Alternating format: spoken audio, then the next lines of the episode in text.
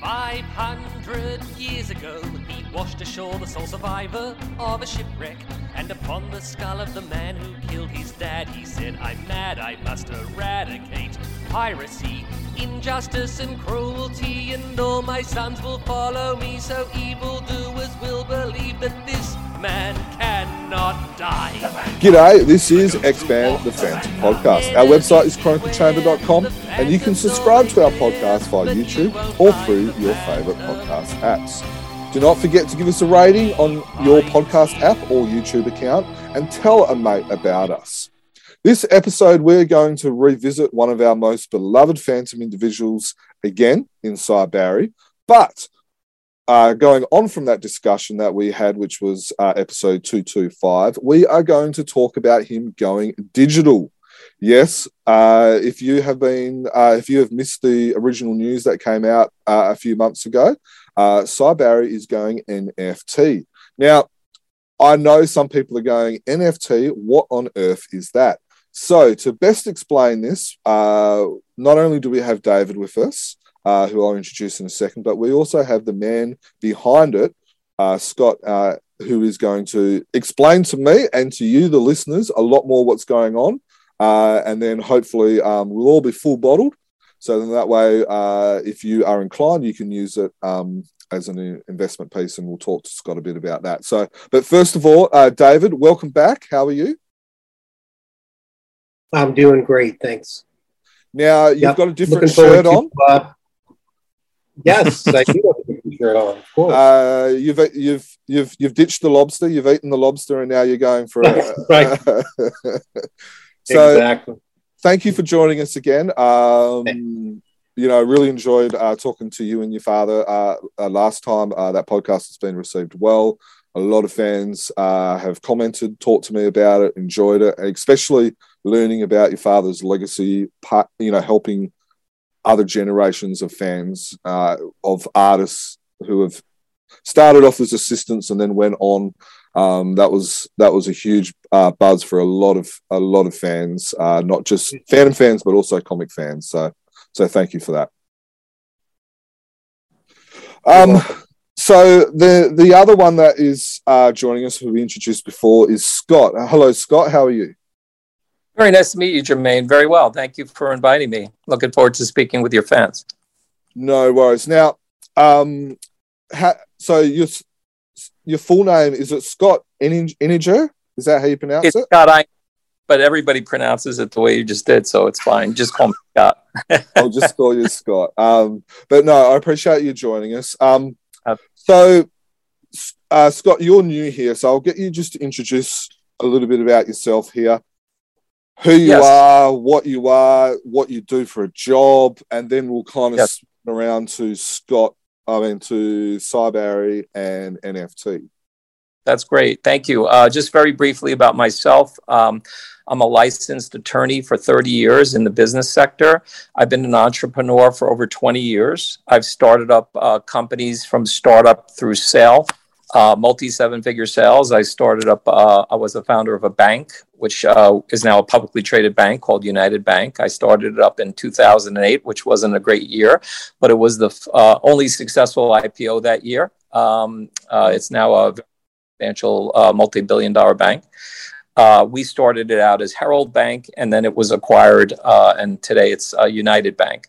I started up uh, other companies that have, uh, you know, gone from you know startup through uh, sale, and this venture started during COVID. I've been a, a, comic collector for 50 years, um, and I've you know been blessed to own some of the most important comics in um, you know history. You know from you know early Spider-Man, early uh, Iron Man, and in 2014, I learned that the highest graded first appearance of a superhero was coming up for sale. And I was very fortunate to be the one who was able to buy it. It was Ace Comics 11. Uh, it actually predates uh, Superman. So it was uh, two years after the Phantom appeared in newspapers, uh, both in the United States and internationally. So when this book came up for sale, um, I, I, must be honest with you, I did not know all the lore of the history of the Phantom. So I am rather late to the game. I know uh, in Australia, you know, and India and other countries like Sweden, um, this is a beloved character over 80 years, uh, 100 million readership. And yet, people in the United States, where, where I am, really don't understand the historical importance. And during COVID, um, I was staring at the comic book. Uh, you know, I had my closet and a temperature controlled room, and I knew it was an important piece of history.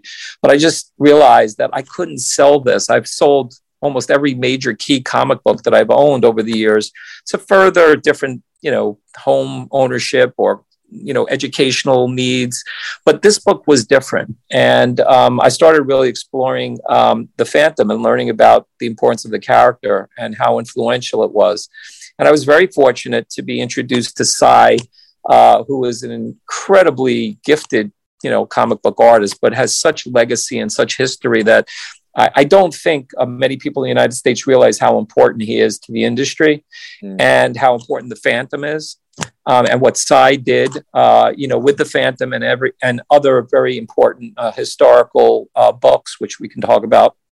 And I learned all of this during my writing of my business plan. And I was very fortunate to be joined by a team of incredible people.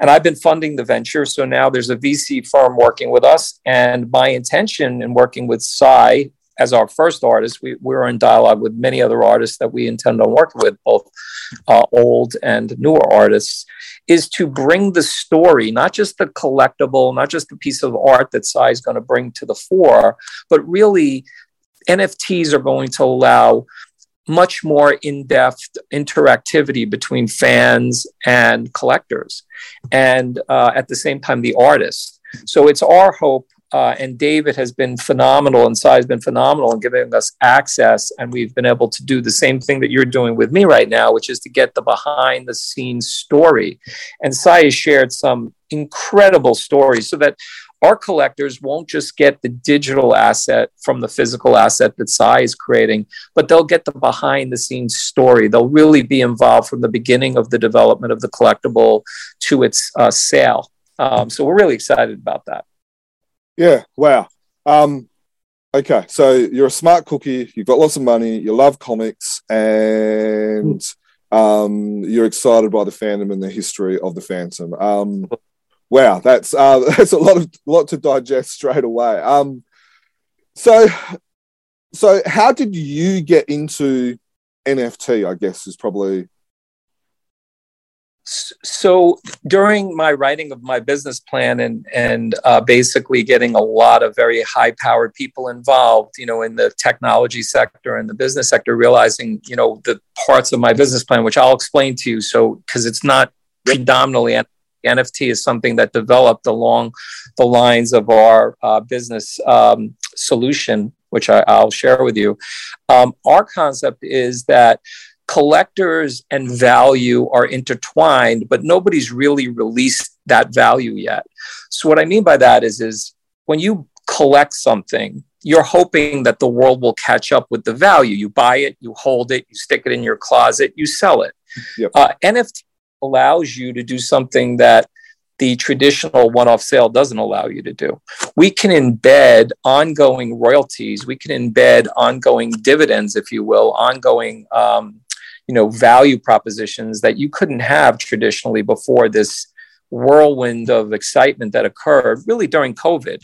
You started seeing hundreds of thousands, and if not millions of dollars of sales from Banksy, you know, to, you know, the digital sales, you know, that went for 50, 69 million dollars for artists that had never sold anything for more than a hundred dollars before in their life. Uh, and that's a fact that's documented. So what we were after is trying to utilize NFTs, which is just at the beginning uh, non-fungible tokens, digital assets, you know, are just at the beginning of their development. We see potentially a more functional interactive relationship, not just with you know the the uh, artist, the brilliant artist like Sy selling his art, but rather interfacing in a way where you can learn about the history both of the Phantom and of Sy Barry. Sy Barry obviously is most well known for, you know, the Phantom, uh, you know, the first superhero, and how he modernized that character. We, we, were very fortunate to speak to a historian very well known to the Australian uh, community, uh, Kevin Patrick. Uh, who is really the seminal you know, uh, talking head and, you know, really expert on the Phantom. In fact, he uh, wrote a book, The Phantom Unmasked, America's First Superhero. So just like reaching out to Sy, we felt it very important before we sell any NFTs, because we're not in the business of just selling NFTs. We're in the business of telling stories and developing history. Uh, Collect spent a year with uh, legal counsel working on understanding the legalities and regulatory compliance that most people are not focused on. And, and my advantage in that regard is I'm an attorney for 35 years. So mm. many companies have had rug pulling incidents and defrauded people and didn't understand that their NFT was actually a token, a coin, and they, they weren't following the banking regulations. We weren't willing to go out anywhere. Um, as a risk management attorney, that was how I was trained, mitigating risk for an insurance company. My first uh, requirement wasn't the technology, it was ensuring that I understood the nature of the assets that we would be dealing with. As an example, if you manage an NFT or you fractionalize an NFT, that is now a security, which requires filing.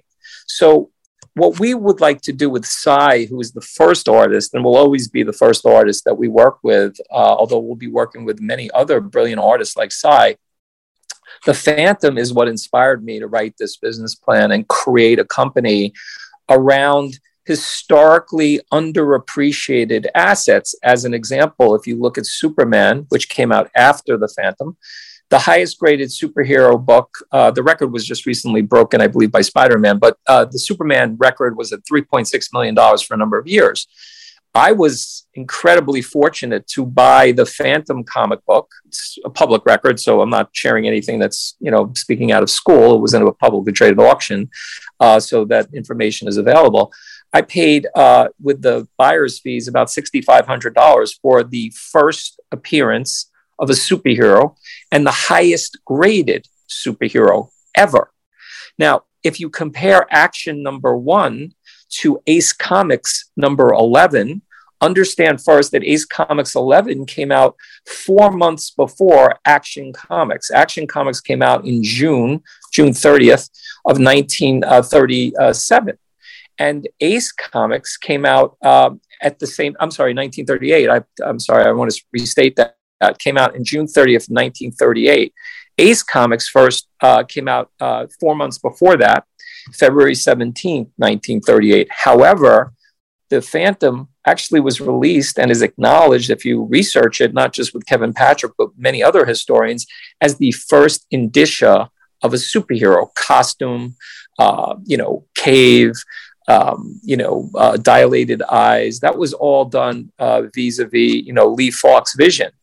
And yep. Sy, as one of the greatest comic book artists, is acknowledged as modernizing that incredible superhero when he took over and he was uh, introduced to the, the Phantom. So um, we could talk about Sy's legacy, at least from our perspective. I mean, he is acknowledged as the artist of what is considered to be the greatest comic ever.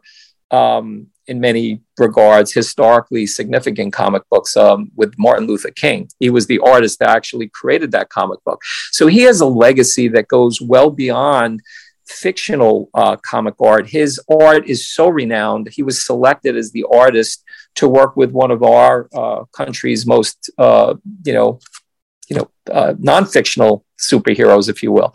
So he he's just an incredible artist. And in speaking to Kevin Patrick, the historian, he acknowledged the realism uh, and the ahead of his time type of nature that his art brought to an, uh, the African American community. I mean, he was drawing uh, characters in that, uh, you know, within the kingdom, you know, of Bengala in a way that brought democracy, you know, and equality to characters that were caricatures by many other artists of his time. So we just believe Sy is so beyond, um, you know, his time, and he's so humble, and he's just when you speak to Sy, you just understand that you're standing in the presence of, you know, a legend. And, and what we're trying to do is work with legends and those that are going to become them. And that's what Collect's goal is to work with all kinds of artists that have underappreciated stories. We, we just think the world really doesn't know Sy the way we think he should be known, uh, at least in the United States. Yeah, no, completely agree. Um, and, you know, that's one of the things that uh, Chronicle Chamber tries to do as well is, you know, try and make the Phantom more recogni- recognizable, uh, you know, archive history, record history and everything like that as well. So um, completely understand that. So so NFT you've explained is a non-fungible token. Um, yep. For I don't want to use the word, but we'll, uh, I can't think of a better word. So for the dummies out there that don't quite understand what an NFT is or what you know the whole digital currency is and all that, um, you'll be best to explain this than, than, than myself. Could you explain it in? I guess we'll go real, real, real dumb, and then we can kind of build up on the foundation, if that's all right. Don't take me as an expert on. you know, understand my business plan was written as this incredible value proposition was being yeah. brought to the somebody who you know, funded, helped fund a bank and, and founded a bank. I didn't have any expertise in banking, nor was I, you know, an expert in credit card processing when I was lucky and fortunate enough to become part of that. But I believe NFTs provides every man the opportunity to grow value that you know heretofore that uh, person couldn't build because it's not just owning something and selling it i'm going to use the comic book that is in my closet you know in my temperature control room as an example um, so if you take something that's a physical asset and you replicate it because there's replicable technology now, there's LiDAR technology. So I can take my book and make it an absolute replica. Um, and I can make it a common replica and I can make it a unique replica. So there's only a one of one. The digital world, if you think about it, gives you the ability to hold on to that physical asset. Although in Collect, what happens is the owner, me being the first example, I mean, this is how the company was created. So we will work with other collectors of amazing, you know, items, has a story to share. So we believe the Phantom has a story to share, a story that hasn't really been told yet. So because I'm the founder of the company, we want to use that as the model of the stories that we are looking to tell. So we're going to take the highest graded first appearance of a superhero, which is in my possession as an owner, and we want to go beyond just the comic book itself. We want to tell Sy Barry's story. We want to tell Lee Falk's story. We want to tell the Phantom story. And, and with that, you understand, obviously, there are copyrights that are involved. So King Features uh, is very, you know, involved with anything that we do with Sy. I mean, our remember I said one of the things, the precursors to me getting involved with this as an attorney and a risk management attorney was I had my counsel advise us. Now, if you go back a certain number of years, you don't need that copyright. Like you don't need the copyright for the teddy bear because it's over, you know, 100 years old, and and you know the company Ideal Toys that created it no longer has any rights to it. But the Phantom, uh, you know, was created in 1936. It is owned by King Features, the parent company being Hearst, you know, who we've been in dialogue with. And our intention is to acquire a license for the art. So art Sy will develop his, you know, 30 years of, you know, the Phantom, let's say. Let's say it's a retrospective on different things that are significant to, to Sy, right? He's going to create a physical piece of art. And what we're going to do is we're going to convert it into a digital uh, asset um, in, in the sense of a non fungible token. We're going to replicate it, whether we're using LiDAR technology or we work with somebody who you know uses Rubik's cube and makes a piece of art, which is there's a whole you know mm. genre of that kind of art. We're not limited. But in the digital world, we can then take that art and offer it in unique ways, in functional ways to different collectors. And what we can do is not a limited one off transaction. Like if I sold my comic book, just as an example, let's say it's worth $20,000. Yeah, you don't have it anymore. We're done. Yeah, I, I don't have that. But think about it this way imagine that I am the collector in this regard with the Phantom. And I believe, uh, as Collect believes, that there is a management opportunity to go well beyond just telling the story of one comic book, but rather telling a legacy of 88 years and how the Phantom influenced the Black Panther how the Phantom influenced, uh, you know, Wonder Woman. I mean, nobody talks about that. I had a very funny conversation with Kevin Patrick because he wrote an amazing book. If you haven't, uh, you know, if your readership hasn't seen it yet, The Phantom Unmasked is an amazing historical perspective about all the influences that the Phantom has developed, uh, from the dilated eyes to the first costume to so many other features. The the cape, you know, he's done so many things that are templates for so many uh, modern day superheroes.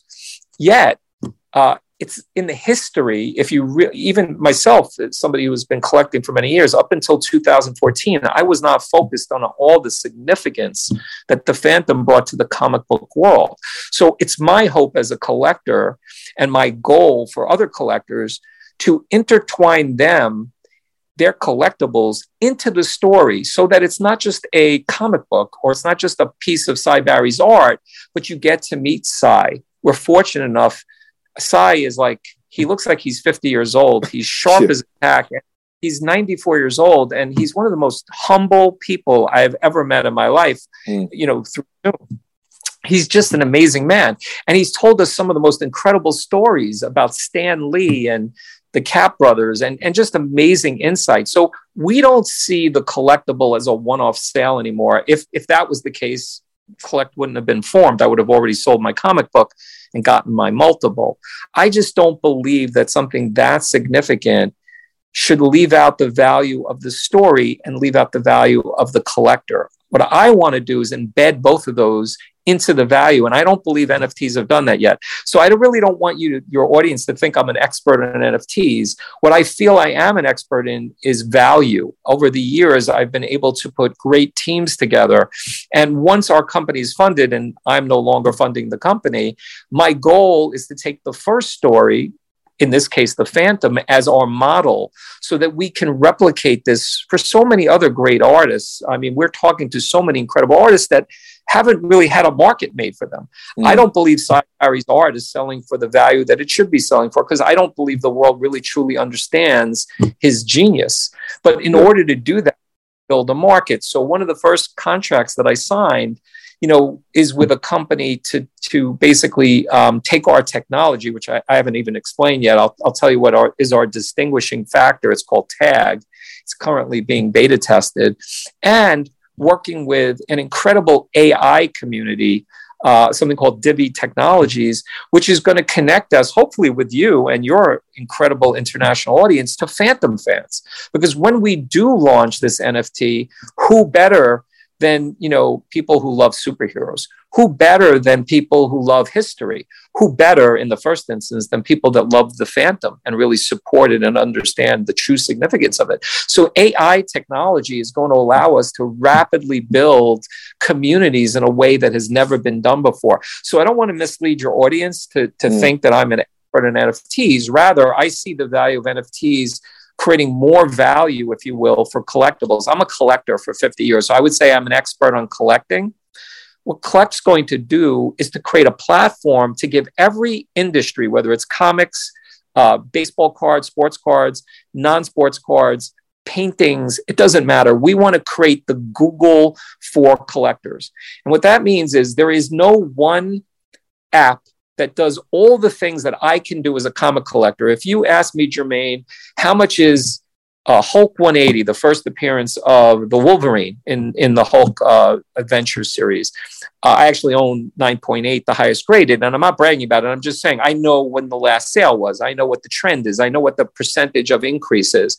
I want to do that for every collectible space. Doesn't matter what you collect. I happen to collect comic books, but every collector should have one place to go. So the first solution that Collect's mm-hmm. going to offer upon funding is building that data scraping app that gives you the ability instantaneously to prospect for your collectibles in a way that doesn't exist today.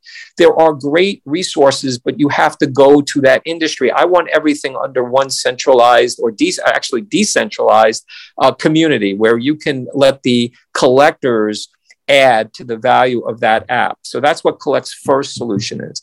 Collect's second solution is the reason I believe why Sy and David wanted to work with us it's something called tag and we have an application in the patent office that we filed um, about eight months ago. So nobody's ever filed anything like this.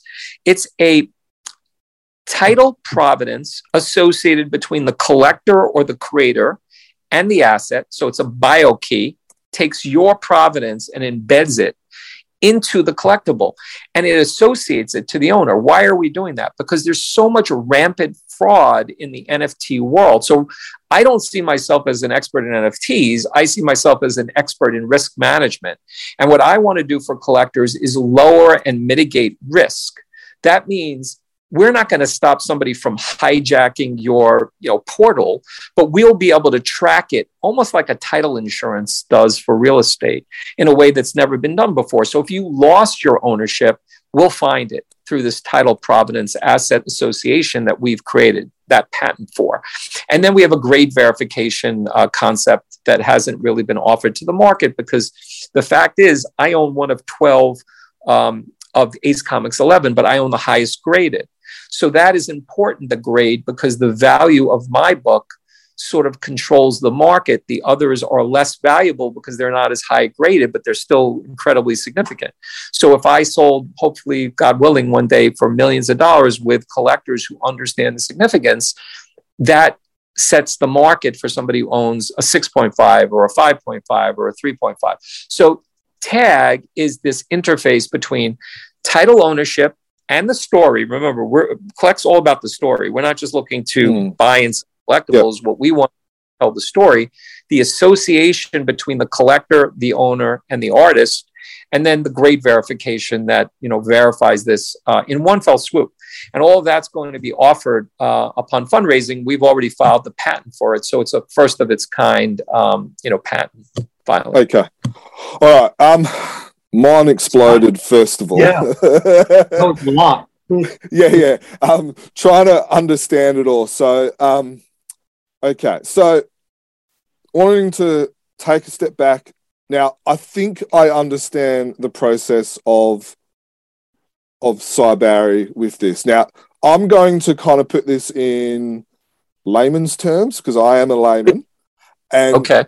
Can you correct me if I'm understanding the process a little bit? So yes. you have you have a piece of original artwork, in this case, a piece of Sy Barry, whether it's you know a, a piece of original art. Now, what has happened before is, and we'll use Dan Fraser had that. Um, he got a commission of the movie with all the purples and the blues, so we'll use that as an example. Right.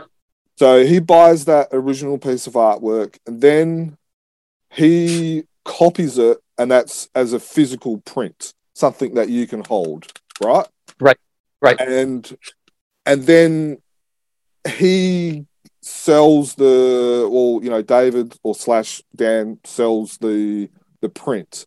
So digitizing it is you have the original artwork, you're making yes. a copy of it, you're selling a copy of it in from a digital point of view, but not do you just get a digital, you get the stories behind it, which adds value to it. So you're getting stuff that doesn't make it out to the general public, i.e., a podcast. Um, and then the owner who brought the original print gets commissions of the sale along with Sy and David and your company as well.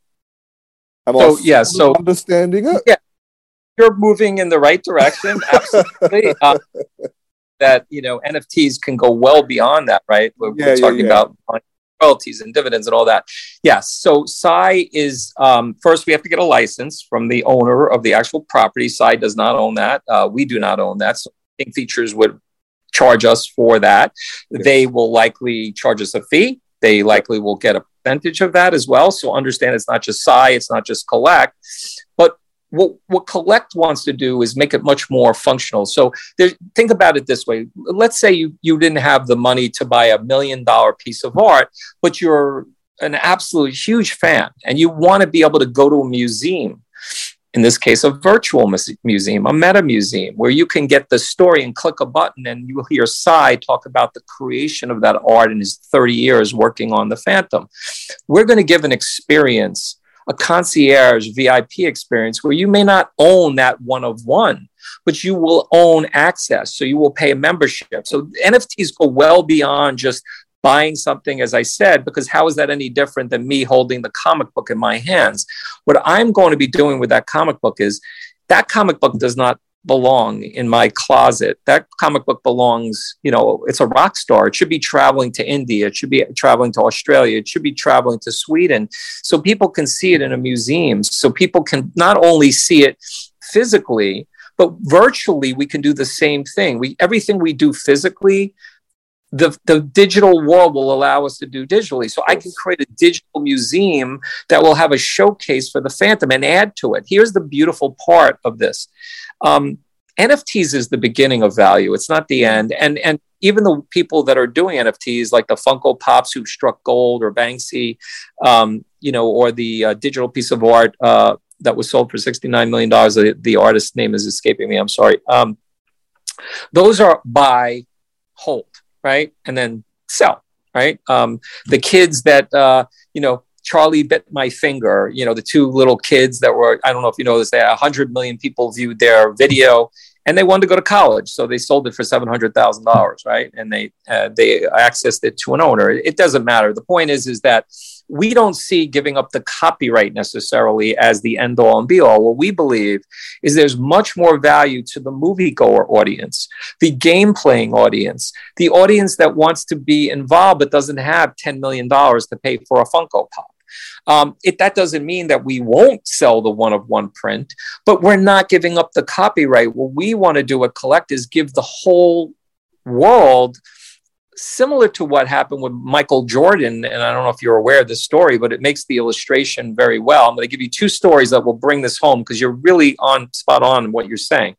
During COVID, as I was writing my business plan, Michael Jordan did a documentary called The Last Dance. Now, Michael Jordan is renowned as the GOAT. You know, there's a debate about whether LeBron James but most people in the United States believe Michael Jordan. I think worldwide believe he's the GOAT, the greatest of all time, right? So when that documentary came out, something very interesting happened. The, if you look at the value of the card, this perfect sports card, which is a 10, a Michael Jordan rookie card, a 1986 Fleer, right? A 10. It was worth $38,000.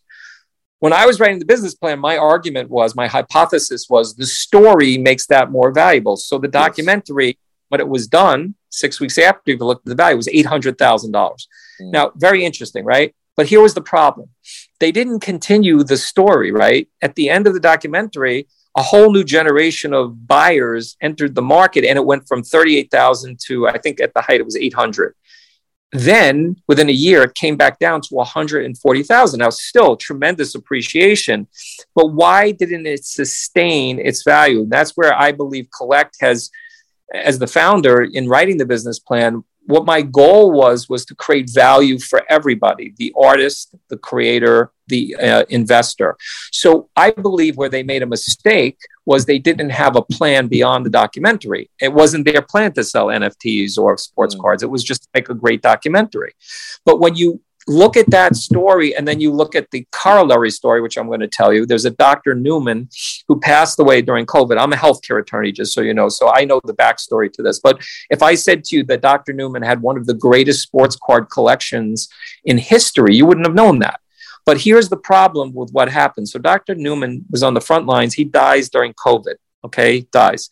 His family takes one of the most incredible sports card collections and they sell it. Remember how we started this conversation where I said, that's it. You get value. They mm-hmm. got $6 million, whatever they got. What happened to Dr. Newman's legacy as a collector? It's gone. So, what I believe is they could have done the exact same thing. They could have sold the whole collection because it didn't mean anything to them, but still promoted his legacy as somebody who was so revered, as somebody who loved sports cards. Now, those cards are held by individual collectors rather than pedigree. Imagine if those cards had the Newman pedigree.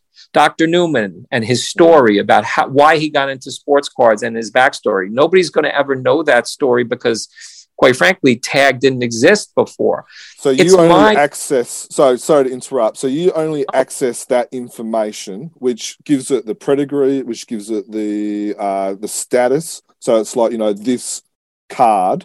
So even if it gets sold four, five, six hands. Doesn't matter. It's yeah. like you have you know that this is I guess certified that it was owned by that, which then you're going to get someone down the track who's going to try and collect as many pieces as possible. So a good example from a phantom perspective is there was a phantom renowned collector called Ed Rhodes. David knows Ed as well. Um, mm-hmm. He was he's probably he did what we what we did, i.e., in interviewing artists, ex- expanding the um, the presence of the Phantom in the 2000s before internet really took off. You know, he right. did a, a, magazine. He had an well, he yeah he had an amazing art collection, an amazing collection of stuff, artwork, just of everything. Probably one of the better collections in the whole lot in the whole world. He's sadly passed away, and now his stuff is being sold and there's been discussions between phantom collectors that it's a pity that there was no pedigree or no information that was given along with the collection. So if you're buying a piece of artwork, it's like yes. a digital certificate, which then comes with the backstory of of Ed, comes with the backstory of the artwork. So say for instance, if I sell my collection, this piece yes. here, it's not just a sketch cover. It is this is the artist, this is the story behind it, this is how I contacted that person. It's really the story of you. If you think about it, yeah. I have a term I call owner zero. So if you in the United States, I don't know how it works internationally. There's something called title insurance. Nobody buys real estate without doing a title search, right? Because somebody could have a mortgage on it or liens that you know you buy the land and you find out there's ten million dollars worth of debt on it. Yeah. My con is very akin. And again, I have a little bit of an advantage being an attorney for 35 years and, you know, focused on business. So I'm trying to create the title assurance so that it's not just the story about whatever it is that you have. Let's say you have the highest graded whatever.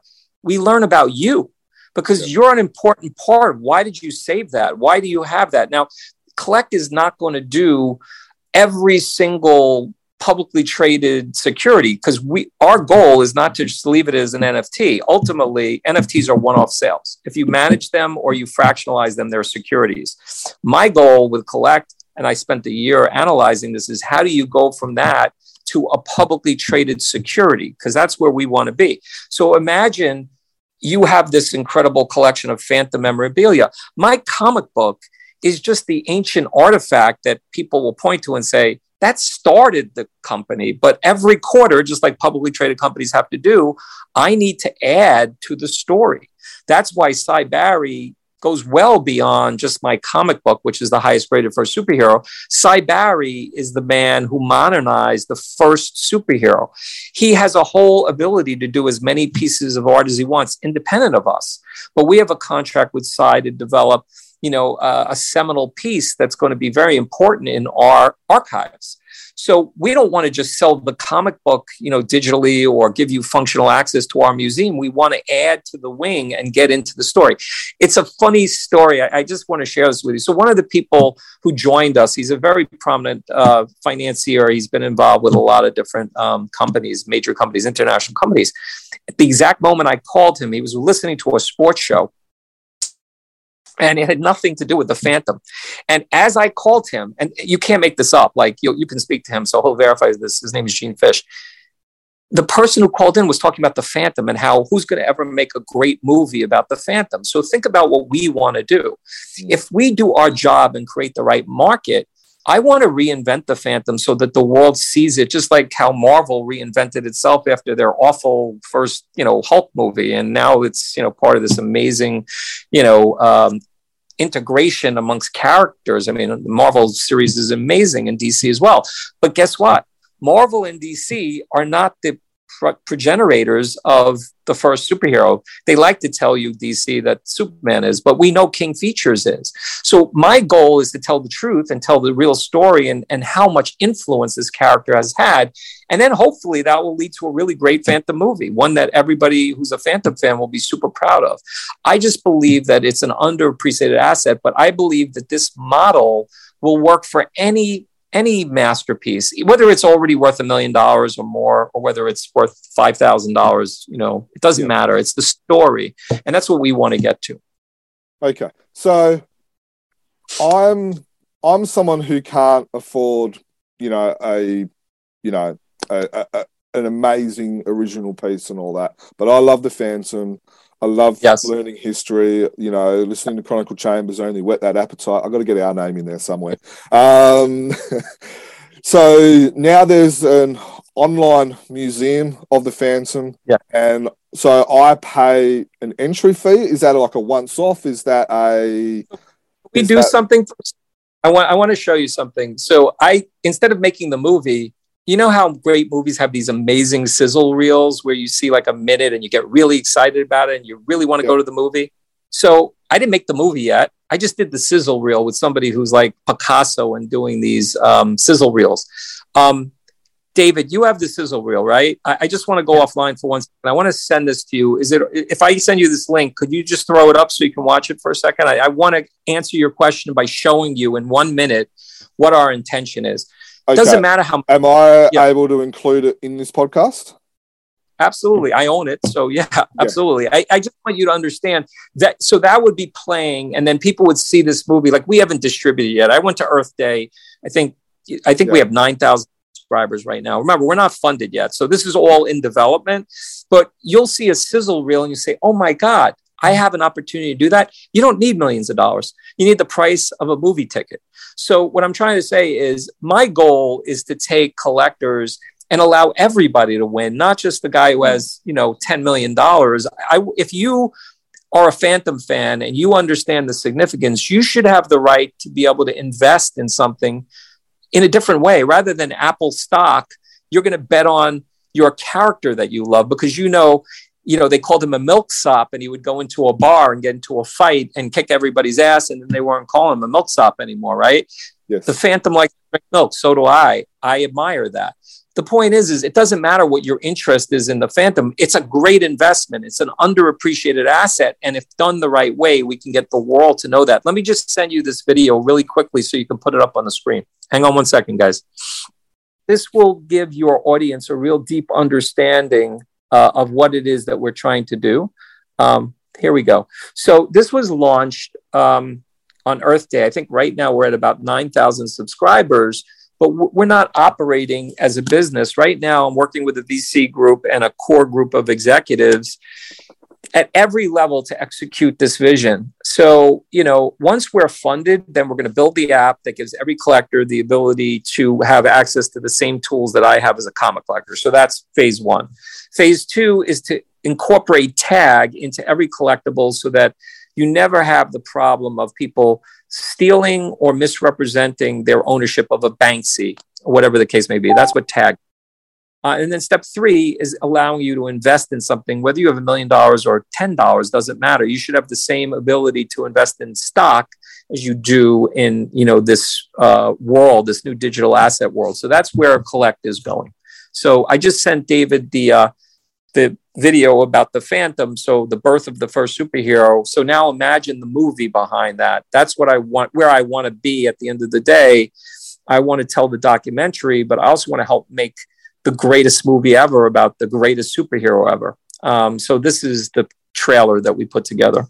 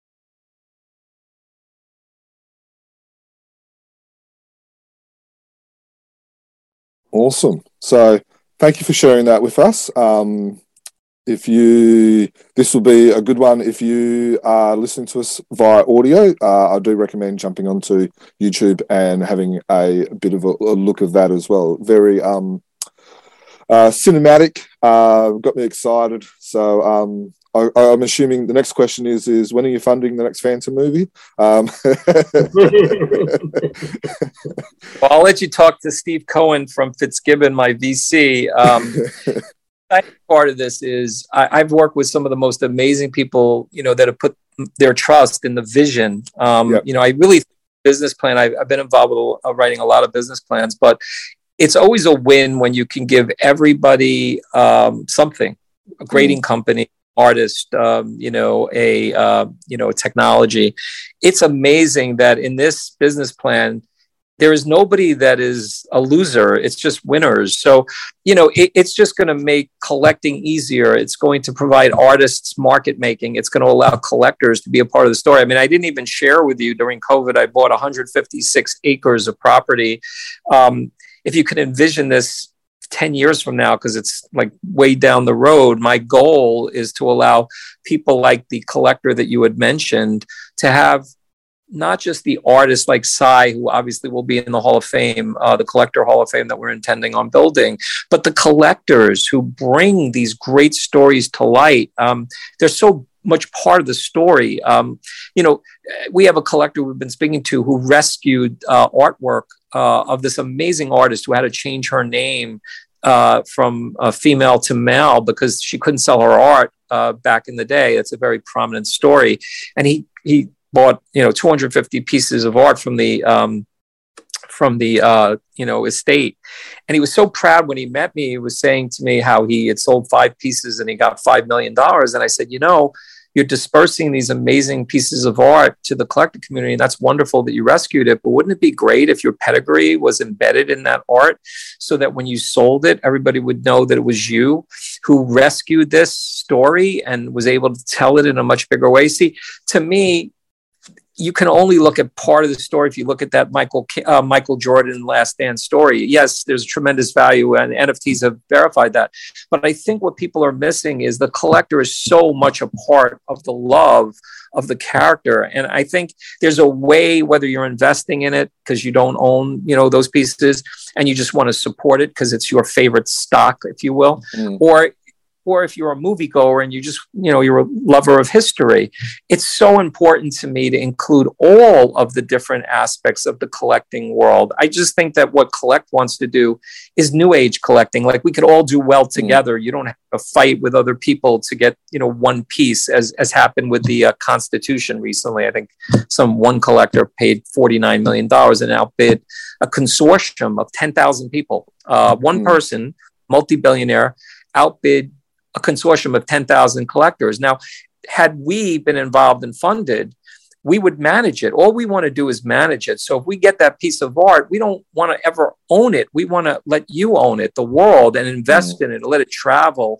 because these pieces are rock stars. Once you embed the story into it, even the Constitution that was sold for $43 million or $49 million, think about the stories and go that yeah. go into the creation the Constitution. It's just so much bigger than that, you know. So one of the things I love doing is going and seeing people's collections and learning about the story behind it. How did you buy yeah. it? Why did you buy it? Was it because yeah.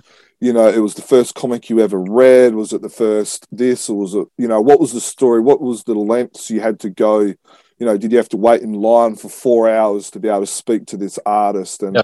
and I guess, and there's a TV show I'm sure we've all seen it, American Pickers, and like yeah. these guys.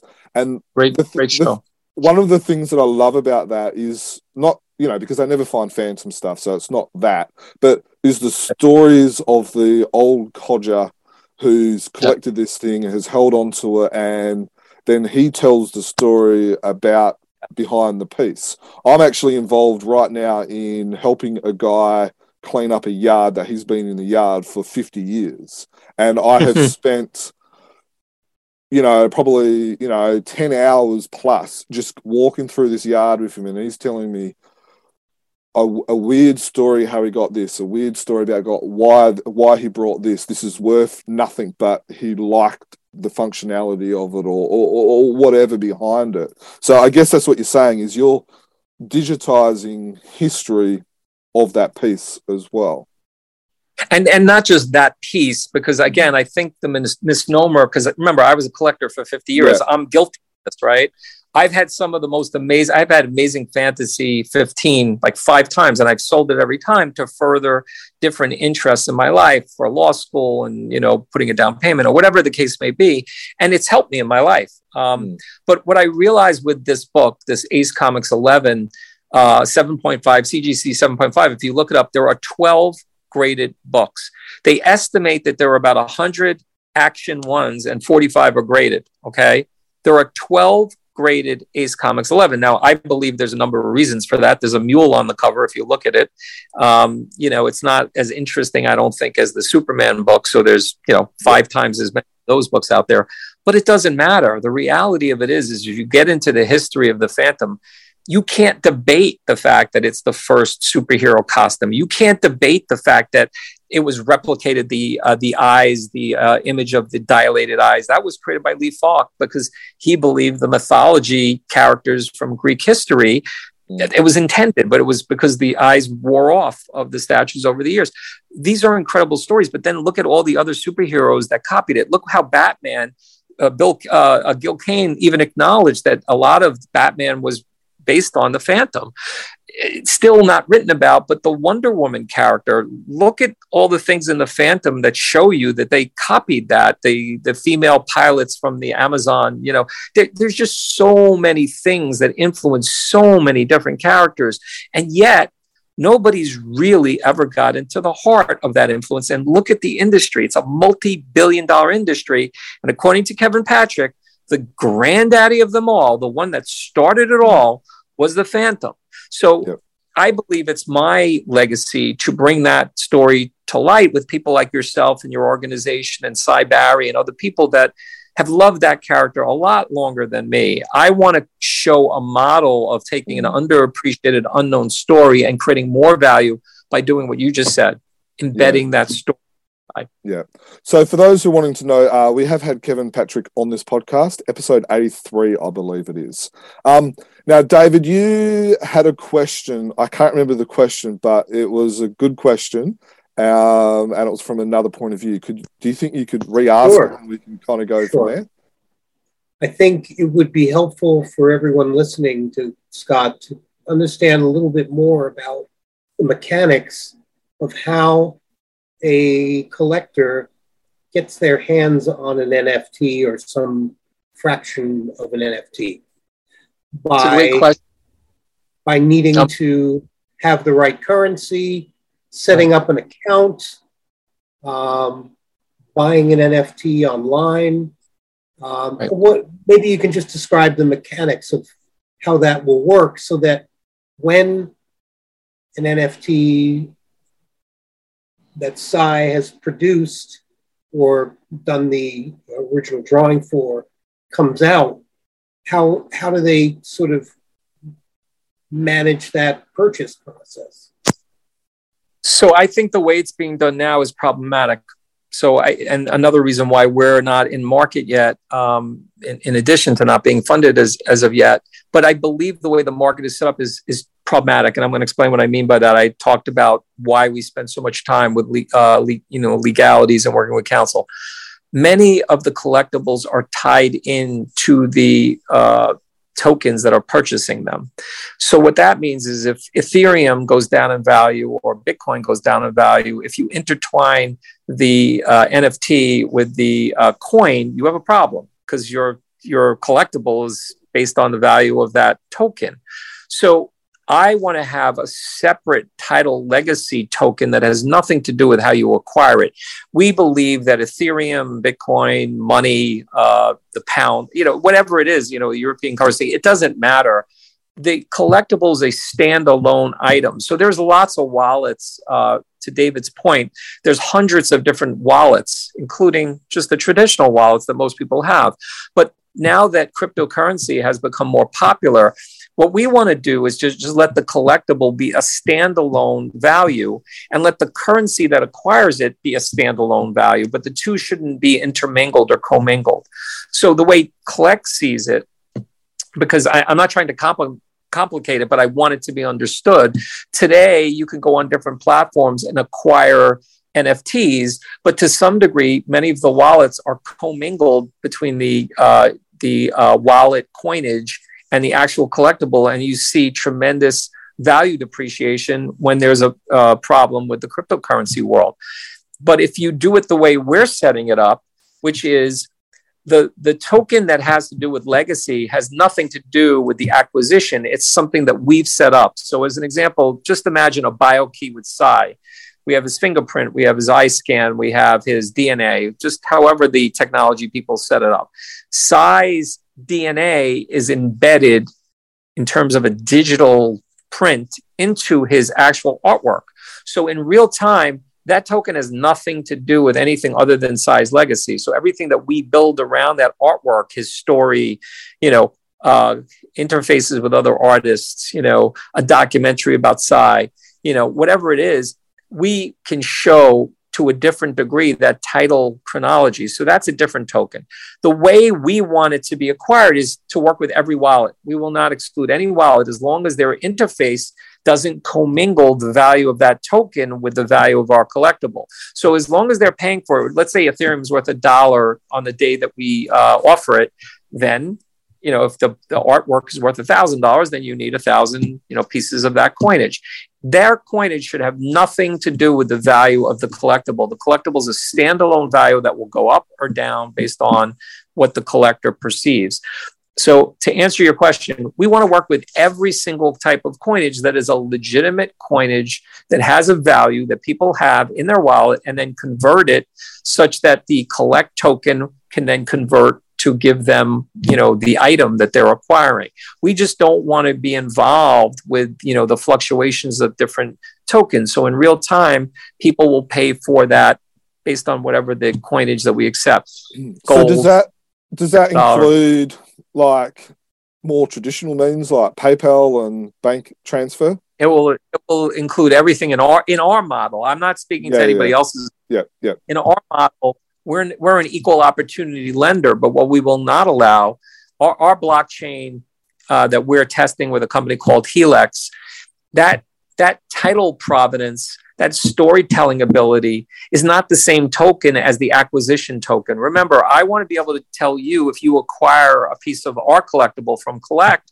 uh, that we're in this case working with Scion, that you can, even if you lost or you got hacked, we have a title ledger that is impenetrable. Nobody will be able to do anything with your, your art if it was stolen or you were hacked. Um, because we can go back and say, no, the title provenance of that is this person because we have a separate ledger. So we see the acquisition and the title provenance as two totally separate things.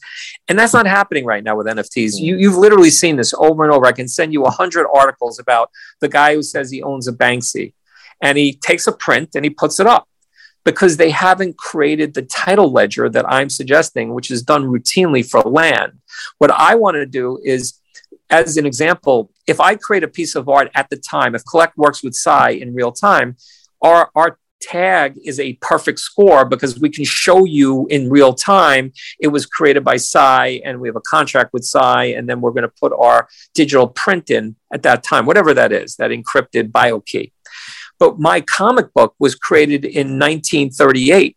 So even though I've owned it, my it may be a 80% or a 90 percent tag. I can't give you 100% because I wasn't there when it was first created, but because I bought it at a public auction, but because it's graded by CGC, the you know considered the gold standard, because I um, you know have the the proof and emails that show collect, even though I'm the founder, I'm doing all these steps. I'm going through the tag process so that when you, as a buyer, come in, you have all these pieces of evidence, not just buying an NFT, but you have the emails going back to when I bought it, the auction that occurred in 2014, the CGC grade.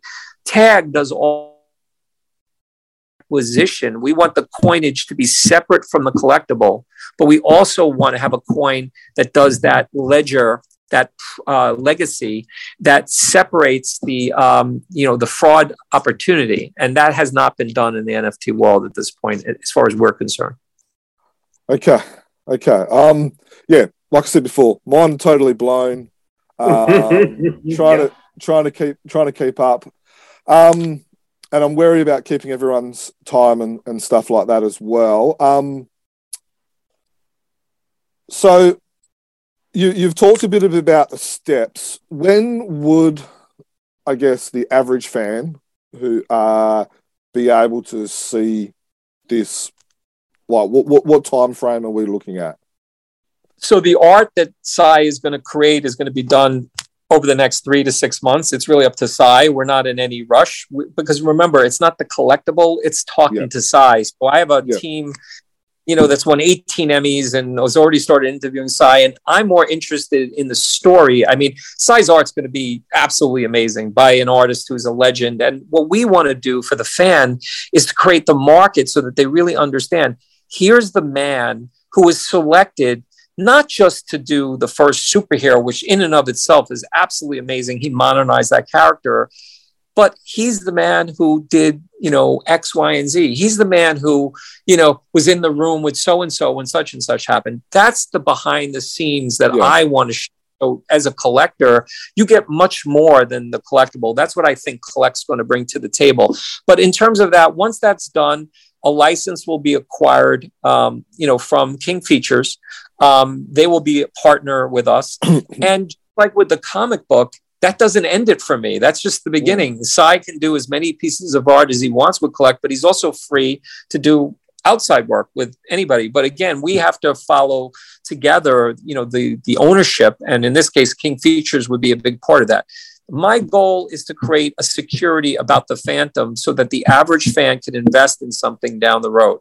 So we go beyond NFTs and ultimately it's a publicly traded company. We start with the what I believe to be the most historically significant comic book an underappreciated comic book. And we go to Lee Falk's family. We go to Sy Barry's family. We've already started interviewing people that David has asked us to speak to.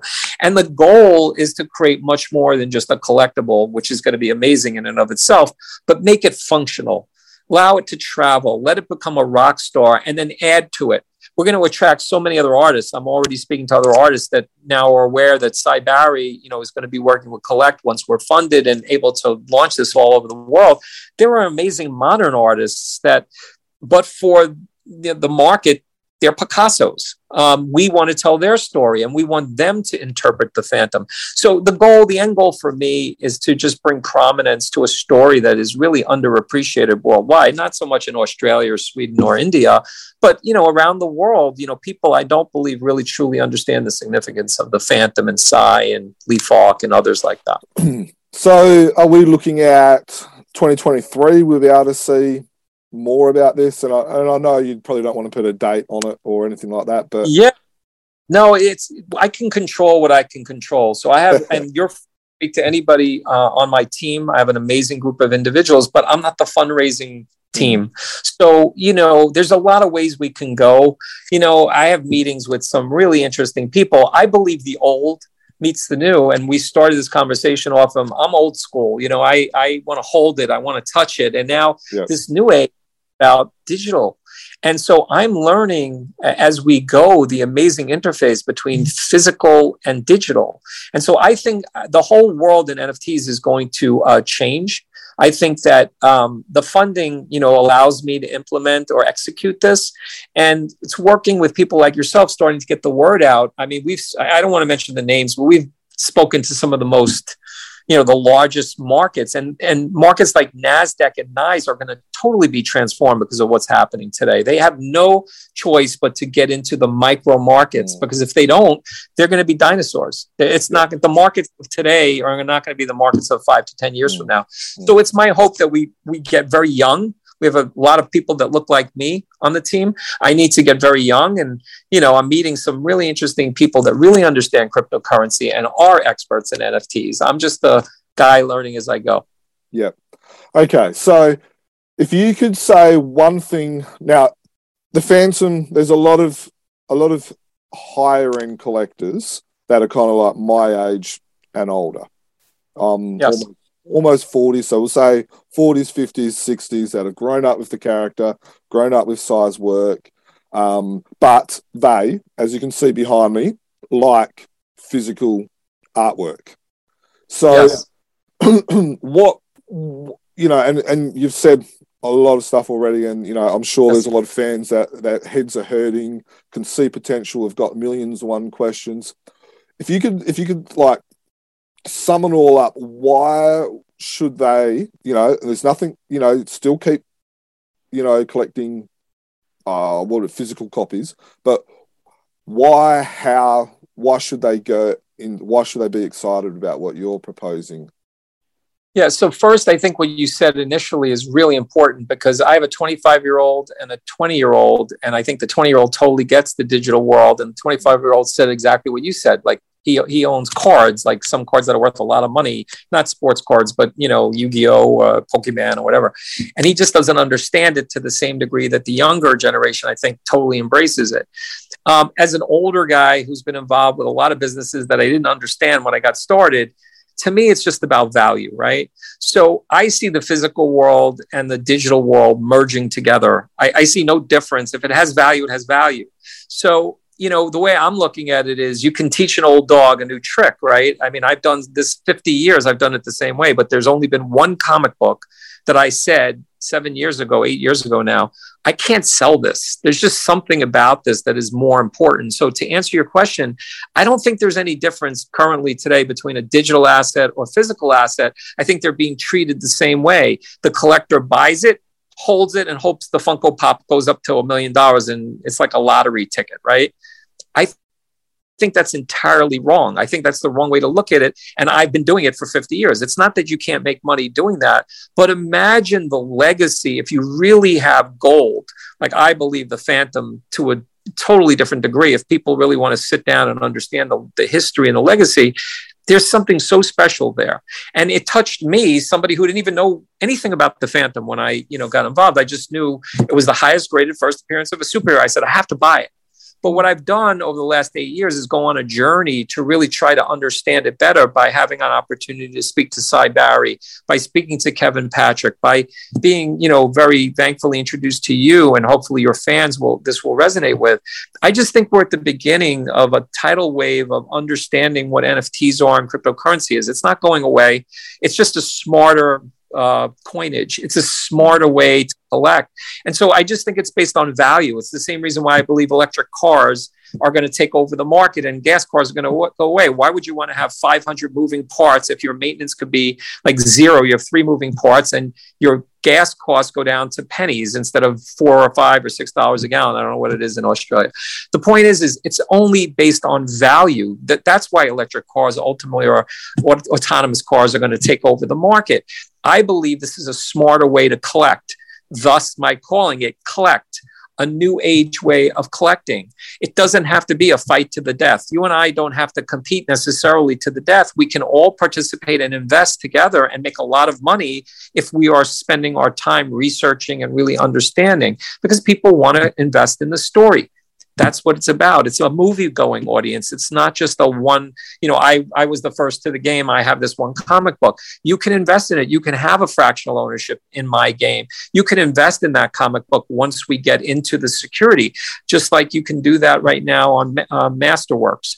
You can take a banksy and fractionalize it and become a security. Where i think they're going wrong is they're just focused on the collectible. I just think there's so much more value once i get involved with the story and I'm able to talk to you and Sy and Lee Falk's family and a hundred other people, you're going to want to invest in that because what's next? I have a mining company that wants to make the Phantom Ring. I don't have the license to make the the uh, Phantom Ring yet, but once I do the deal with King Features, I'm going to make a Phantom Ring that everybody's going to want to own. So why is that? Because I passionately believe that the Phantom is that special. If I'm wrong, then I'm not going to make the market. But if I'm right, I'm making a market in a way that Sy Barry's art should be selling for 10, 100 times what it's selling for. You people that have gotten in early are going to make a lot of money because you saw the brilliance, you saw the genius long before the rest of the market will catch up. But at the end of the day, collect is market making. It's taking the last dance, it's understanding what happened and how the value exponentially increased. And that's why when I pitched David and Sy, I said, it's great. I think your art's great. You know, I can go out in the market right now and buy a piece of a Sy Barry, but that's not what I want to do at Collect. I want to work with you to help your legacy and your history and your provenance be understood. And then I believe your value is going to go to the next level. And that's what our job is. Okay. Um, thank you. Uh, David, quick question for you. Why is this important for you? Well, it- one of the reasons why is because the original artwork that um, we own um, doesn't go on forever. I mean, there's a finite amount of artwork that we, uh, original artwork that we have to make available to fans. And I think the NFT opens up just so many other opportunities for other people to participate. Um, so that's one of the reasons why I am interested in pursuing this with Scott. and I also think that um, it's going to op- just open up some new new opportunities for us that don't exist yep. today. Yeah. Yeah, and I suppose there's also the legacy issue as well, uh, where you know, yeah. with with what you know, you're doing podcasts with us, you're you, you have done your own stuff, you're doing this with with Scott and all that. Um, you know, you, you and I know how much of a legend Sy Barry is, but unfortunately, not everyone yeah. does yet. So I guess there's the ensuring that when people, you know, 50 years time are talking about legendary artists, they're talking, you know, all comic creators. Sy Barry's name is in there as well. Right. Um, yeah. Yeah. Could I could I something out to you, which would be yes. very helpful to, um, as we go through our fundraising um, uh, with RVC. Um, I would like to hear from you and your fans. I, I, first of all, I don't know how many people you reach, but I understand this is an international, you know, audience that you speak to. I would love to hear from Phantom fans and help us, um, you know, as Kevin Patrick and as Sy and David have done, understand what they want. Um, you know, I have this comic book, and you know, it is my goal to fractionalize it, digitize it, make it into a form that the fans will absolutely love, give them access to a museum, tell a documentary story, get into this in so many different levels and different ways. But I would love to hear from the fans to help us. And, you know, I don't know if you can do a survey or just throw it out. Um, this is all new territory. So we do not propose that we have all the solutions or all the answers. We're looking at the NFTs and we're seeing different types of access from buying a movie ticket to owning a piece of history. So I would love and welcome that interface, uh, you know, with your community and, and help us at Collect as we uh, create, you know, what we hope to be a new roadway, a new path uh, in collecting.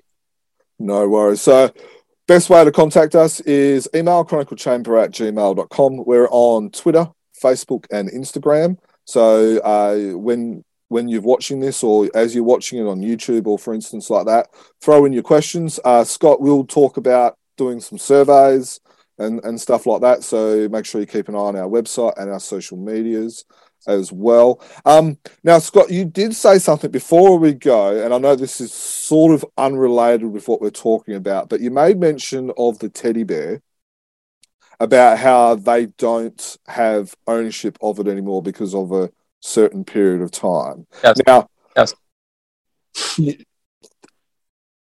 does does that does that also happen with the Phantom? So in 2036, does yep. Hearst lose the rights of the Phantom?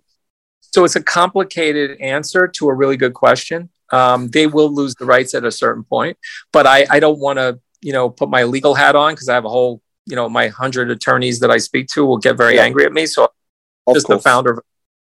But to answer your question, um, the reason why I threw the teddy bear out is the, the Phantom is going to be the origination of Collect because it was sitting in my closet. I wrote the business plan, and yep. but for the we wouldn't be on the phone together, right?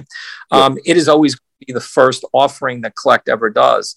But an interesting happened uh, thing happened on the way to the you know the Phantom this is replicable in so many different ways. And, it, you know, obviously you can see, you know, we have to deal with uh, copyright issues. Um, so we, we, can't work directly with Sy without taking King Features into account. They own this amazing property, and, and that's a good thing. They're, they're part of the story. They should be renowned in the industry as uh, as important as Marvel or DC. So we want to we want to acknowledge that as well because that's our job. But it makes my life so much easier. And I'm just using the teddy bear because I, you know, my dad worked at Ideal Toys, the founder of Ideal Toys, you know, was aware that Theodore Roosevelt, you know, refused to shoot a, a, a bear, you know, his entourage had, you know, was tied up to a tree and he was a sportsman. So um, when this particular individual, an immigrant uh, who moved to America, heard the story, he wrote a letter to Teddy Roosevelt and he got permission from the president to create the teddy bear almost identically across the world in Germany, uh, Steiff was doing the teddy bear almost identically to him. But the reason why I mention that is I don't need anybody's permission. Imagine the NFTs that I could do because I own a piece of history. I own one of the earliest, mm. you know, pieces of art from that particular cartoonist who did it. The point is, is in that case, there is no king features. There's just me reaching out to artists all over the world saying, hey, replicate, you know, what do you think the teddy bear is? And then we do the history of how it was created. And the artist can directly contribute artwork, and we don't have any intermediaries. It's we don't need permission to do anything. It's just whatever our imagination can, you know, entail. Whereas with the Phantom, we can't do that. We have to take them into account because they own the property. I just threw it out to you because that's really exciting to us as well because I have about five stories that I'm going to do immediately after the Phantom that I really don't have any of those types of obstacles that you know I have to overcome. It allows the fans to get more access quicker if yeah. they like the story. Yeah, no, it's just it's just because 2036 isn't far away. So I just um I was just wondering how that's going to um uh affect everything. Um so obviously this is going to if this or you know if when it, it takes off, it's going to affect uh, everything, including the the Frew comic, the Egmont comic, that and all the other comics from uh, you know India and Brazil and around the world that are being produced regularly. So it's going to be, um, you know, hopefully increase the readership and the value and all that as well.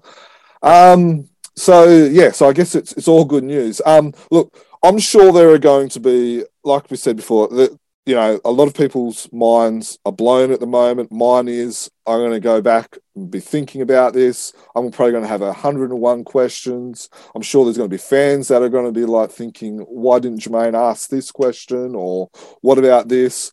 So if you, if, if that does happen, we can, uh, fans email us. Uh, email is chroniclechamber at gmail.com. I've got your contact details, Scott. I can share. I can share these questions with you. We'll talk about some surveys and stuff like that because this is just the beginning. This isn't the, yes. you know, the end product. This is just the beginning. There's going to be a million other other things that we're going to be thinking of and and working. Well, we would like to work with you in a yeah. way that's very productive for you. I mean, my goal is to create value for your fans. So yeah. I see this as great collaboration going forward. But again, I don't want to mislead and say we have all the answers, but we've spent a lot of time on the legal side of it to do it the right way. So we yeah. want to, we would love to work with you and collaborate with you, and obviously through David and and Sy's good offices. Uh, our only hope is to create tremendous value and legacy to Sy Barry. You know, he certainly deserves that. The world really should know who he is. Okay, cool. Um, David, anything that we have uh, forgotten or, or anything like that? No, I mean, you know, we uh, we probably want to follow up at some point in time when things start getting closer, and mm. um, we'll fill you in with more information and and specifics, and take it from there.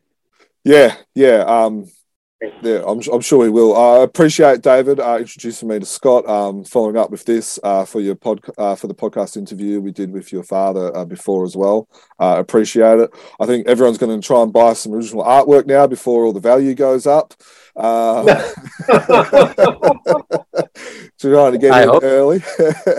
um, Scott, is there anything that you want to quickly add before uh, we say goodbye? Yeah. And I'm wary of yeah, the time I, that we have taken I out want, of your one more thing with you, uh, Jermaine, um, and your fans. Um, I mean, how we feel about Sy and you know his legendary status, uh, I couldn't do it any other way than you know uh, through poetry. So I would love you to see what we wrote about Sy, uh, and we're going to have it hyperlinked because you know he is a legend, and you know I know how much he's revered in in your country uh, and how much you know you bring to light about that, but I don't think the world really truly understands how significant Sy is in, comic book artistry and, and all the amazing things. He was so far ahead of his time. He put his his own legacy at risk. Uh, you know, working with Martin Luther King. Um, there's so much to his story. So I, I don't know, uh, David, if you can share that with. Um, um, with uh, Jermaine, um, you can just go to goatski.com. Uh, we we had a, a poem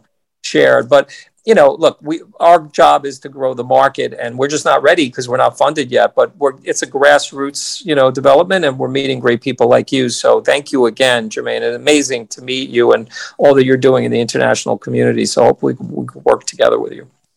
No worries. Thank you, uh, Scott, for for the kind words. Uh, David, for your help. Uh, listeners, what do you think? Um, let us know your thoughts. Really, really want to know your thoughts. Email us, put it on social media. Um, ground, this is ground zero. Well, not quite ground zero, but you know, this is the opportunity to um, ask questions, uh, get involved, and, and stuff like that. Um, it's a scary world out there. It's a it's a fast moving world. So um, make sure you ask some questions. Our website is chroniclechamber.com. Email if you got want to ask us those questions, chroniclechamber at gmail.com. And subscribe to us via YouTube or through your favorite podcast apps, including iTunes or Spotify. Don't forget to uh, tag a mate. Uh, let let them know about what was happening as well. Um, from myself, uh, from everyone else at Chronicle Chamber, uh, thank you. Hope that excites you. Um, until next time, happy phantoming.